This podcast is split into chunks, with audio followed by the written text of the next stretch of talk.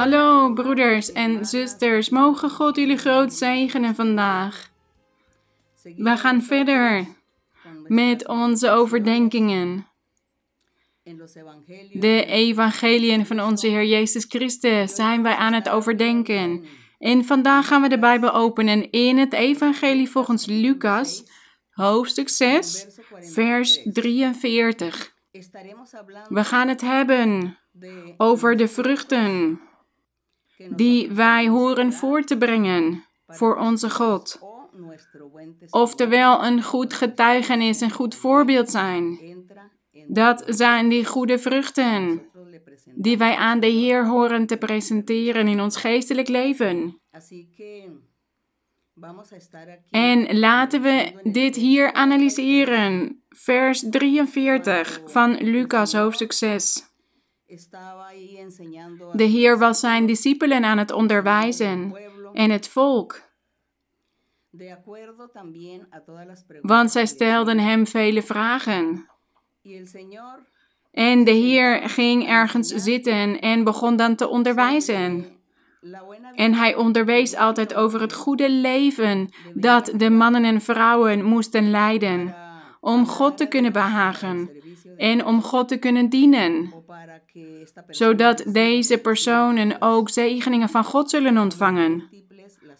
Ze hadden vele vragen gesteld aan de Heer Jezus, maar hier gaf hij antwoord op deze vraag. Hij onderwees op deze manier, hij zei, want er is geen goede boom die slechte vrucht voortbrengt. En geen slechte boom die goede vrucht voortbrengt. Hij vergelijkt hier het geestelijk leven van de gelovigen met een boom die slechte vrucht voortbrengt of goede vrucht. En in vers 44 staat, want iedere boom wordt aan zijn eigen vrucht gekend. Men plukt immers geen vijgen van dorens en men oogst geen druif van doornstruiken. Vers 45. De goede mens brengt het goede voort uit de goede schat van zijn hart. Dus hier gaat het erover dat de goede mens of de goede boom, want eerst stond er de goede boom met goede vruchten. En hier staat in vers 45: De goede mens, hij brengt het goede voort uit de goede schat van zijn hart. In zijn hart heeft hij een goede schat, vol kwaliteiten, deugden, goede manieren. En morele waarden. Vele vruchten, welwillendheid, goedheid, wijsheid, inzicht, goede manieren, een goed gedrag. Hij heeft vele goede dingen. Die goede boom of die goede mens. Die goede vruchten voortbrengt. Dat is die goede schat van zijn hart. Iemand die nederig is, eenvoudig, vrijgevig, barmhartig. En hij lijdt vanwege het leed van iemand anders. Hij treurt als iemand anders verdrietig is. Dan voelt hij de pijn van de anderen. En hij treurt met hen mee. En het is iemand die altijd weldaden doet. En hij vergeet zichzelf.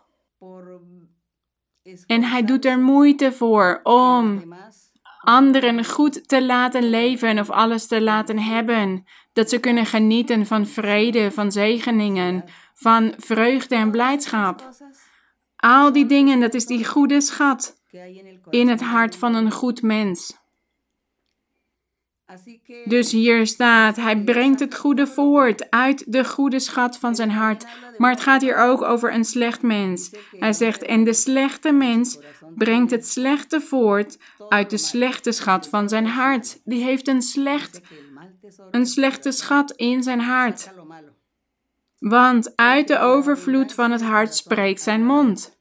Dus deze slechte mens, die haalt uit zijn hart, wat haalt hij uit zijn hart?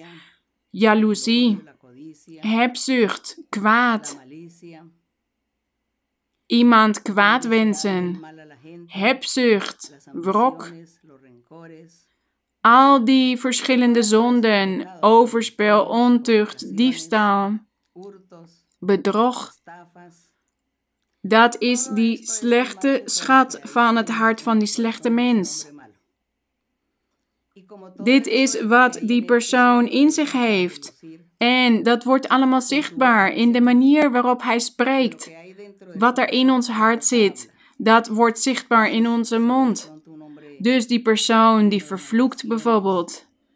En die is boos en die beledigt mensen en spreekt slecht. En hij leeft ook op een wanordelijke manier. En hij is geïrriteerd. Dit allemaal. En de Heer Jezus zei dus dat de schat die in ons hart zit, dat daaruit voortkomt wat wij zijn, of we nou goed of slecht zijn. En de Heer wilde hiermee onderwijzen dat wij allemaal een goede schat in ons hart moeten hebben. Dat wij waarden hebben in ons hart, respect voor anderen. Dat we rechtvaardig zijn, oprecht, integer, eerlijk met anderen. Hoe we met, ook met andere mensen omgaan. En in ons gezin, met onze familieleden, met onze kinderen, met de buren, op ons werk, met onze baas, degenen die de leiding hebben over ons, of ook met onze collega's. Of als we studeren, met de medestudenten, op school, op de universiteit. Hoe is ons gedrag? Het hoort onberispelijk te zijn. We horen te laten zien dat er in ons hart een goede schat zit. Een kostbare schat. Dit is wat wij in ons leven horen te laten zien, zodat we zelf gelukkig kunnen zijn en ook anderen gelukkig kunnen maken. Zodat wij andere mensen behagen en dat ze zeggen dat wij een goed voorbeeld zijn, een goed getuigenis en dat God in ons hart woont vanwege ons gedrag. En God zal daar ook verblijd om raken als wij handelen vanuit die goede schat in ons hart dan zullen we altijd goede dingen doen en dan zal God ons altijd zegenen en helpen en beschermen. En dan zullen we altijd zijn welwillendheid en zijn barmhartigheid zien en dan zal Hij altijd onze gebeden aanhoren. Dit zijn al die weldaden die we van de Heer ontvangen als wij goede bomen zijn, die goede vruchten voortbrengen. En hier is nog een gelijkenis. De Heer bleef zijn discipelen onderwijzen. Deze gaat over de wijze en de dwaze bouwer. Hier staat vers 46, waarom noemt u mij, Heere, Heere, en doet niet wat ik zeg? Ieder die naar mij toekomt en mijn woorden hoort en ze doet, ik zal u laten zien aan wie hij gelijk is. Dus ieder die gelooft in de Heer Jezus Christus, in het ware evangelie van de Heer, die hoort de geboden in acht te nemen. En dat is die schat in zijn hart, die goede schat. En uit die goede schat haalt hij dan alles. Om te handelen in zijn leven, dat is dat wij de geboden van God in acht nemen. Dat is God gehoorzaam zijn. En voor die man of vrouw die de wil van God doet, die vergelijkt hij hier met iemand. In vers 48. Hij is gelijk aan een man die een huis bouwde. Hij groef en diepte uit en legde het fundament op de rots. Toen de hoge vloed kwam, sloeg de waterstroom tegen het huis aan en kon het niet doen wankelen, want het was op de rots gefundeerd. Zo vergelijkt de Heer Jezus Christus deze goede bomen die goede vruchten voortbrengen. Deze mannen en vrouwen die een goede schat in hun hart hebben. Die mannen en vrouwen die de wil van God doen. En dat wanneer zij zeggen, Heere, Heere, dat Hij dan klaar is om naar hen te luisteren, om hen te helpen, om hen bij te staan, omdat die persoon de wil van God aan het doen is. Daarom wordt Hij vergeleken met degene die een huis bouwt op een rots. Dan komt de storm, de vloed, de waterstroom. Maar het huis zal niet wankelen, het zal niet vernietigd worden. Want het staat stevig vast. Maar er was ook een dwaze bouwer. Die had in zijn hart geen goede schat, of hij was geen goede boom met goede vruchten. Hij was juist het tegenovergestelde. En hier staat in vers 49. Maar wie ze gehoord en niet gedaan zal hebben, is gelijk aan een man die een huis bouwde op de aarde zonder fundament. Toen de waterstroom er tegenaan sloeg, stortte het meteen in en de val van dat huis was groot. Want deze persoon die heeft op de aarde gebouwd zonder fundament, omdat er niks in zijn hart was, niks van God. Niks van goede vruchten of een goede schat in zijn hart. En daarom heeft zijn geestelijk leven geen fundament en zal het ook geen fundament hebben. Dus deze gelijkenissen, deze figuren of illustraties, deze onderrichten die de Heer ons geeft, die zorgen ervoor dat wij bevestigd worden en dat wij veranderen, verbeteren en dat wij God elke dag meer waarderen en dat we sterk zijn en dat we ons huis op de rots bouwen met een goed voorbeeld, met een goed getuigenis, dat wanneer moeilijke dagen komen, welk kwaad er ook maar kan komen tegen ons, wij zullen dan niet bezwijken. Wij zullen niet terugvallen in ons oude leven. Nee, we gaan juist standvastig door met de Heer. En dan zal God ons op een bepaalde dag de overwinning geven. En Hij zal ons belonen omdat we trouw zijn geweest. Dat is wat de Heer wil. En laten we nu gaan bidden tot onze Heer. Zodat Hij van ons deze goede bomen maakt. Of dat Hij ons hart vult met een goede schat. En dat we dus goede vruchten kunnen voortbrengen en dat we God kunnen behagen in alles. Laten we gaan bidden en onze God bedanken. Gezegende God, Almachtige, U bent de Vader van onze Heer Jezus Christus en wij staan op dit moment voor U. In uw aanwezigheid, mijn Heer, om u te bedanken en u te loven. En u te bedanken voor uw onderricht en uw barmhartigheid, want u onderwijst ons de weg naar het eeuwige leven. U onderwijst ons het woord van de waarheid. En we danken u, want u bent onze ogen aan het openen om het goede te zien. En u geeft ons verstand om dit te kunnen begrijpen, uw weg te kunnen begrijpen, uw geboden.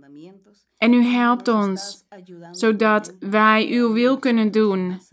We danken u voor die verandering die u aan ons leven heeft gegeven, want u heeft ons hart veranderd, mijn Heer. Heilige Vader, ik vraag u ook om barmhartigheid op dit moment. Strek uw hand uit over alle mannen en vrouwen, kinderen, ouderen, degenen die ziek zijn, in het ziekenhuis of thuis. Strek uw hand uit, mijn Heer, uw krachtige hand en genees en bevrijd, mijn Heer. En er zijn ook velen die in coma liggen op dit moment. Bevrijd hen. Neem deze ziekte uit hen weg, zodat ze kunnen rusten. Genees, mijn Heer, genees van elke ziekte en neem bezweringen, toverijen, hekserijen, al het werk van het kwaad weg. Vernietig het, mijn Heer, en voorzie iedereen van alles wat ze nodig hebben. Want velen hebben economische behoeften. Ze hebben het geld niet om de huur te betalen of om het nodige te betalen in hun woning en hun gezin. Geef hen het geld, mijn Heer. Voorzie hen van alles, mijn Heer, al het nodige. Zorg ervoor dat ze geen gebrek lijden, mijn Heer. Zegen iedereen en onderwijs uw wegen, mijn Heer. Openbaart u zich aan de mensen, mijn Heer. We danken u in de luisterrijke naam van onze Heer Jezus Christus. Amen. De glorie is aan de Heer. De glorie is aan onze God. Ik dank jullie, mijn geliefde broeders. Mogen God jullie zegenen en tot de volgende keer.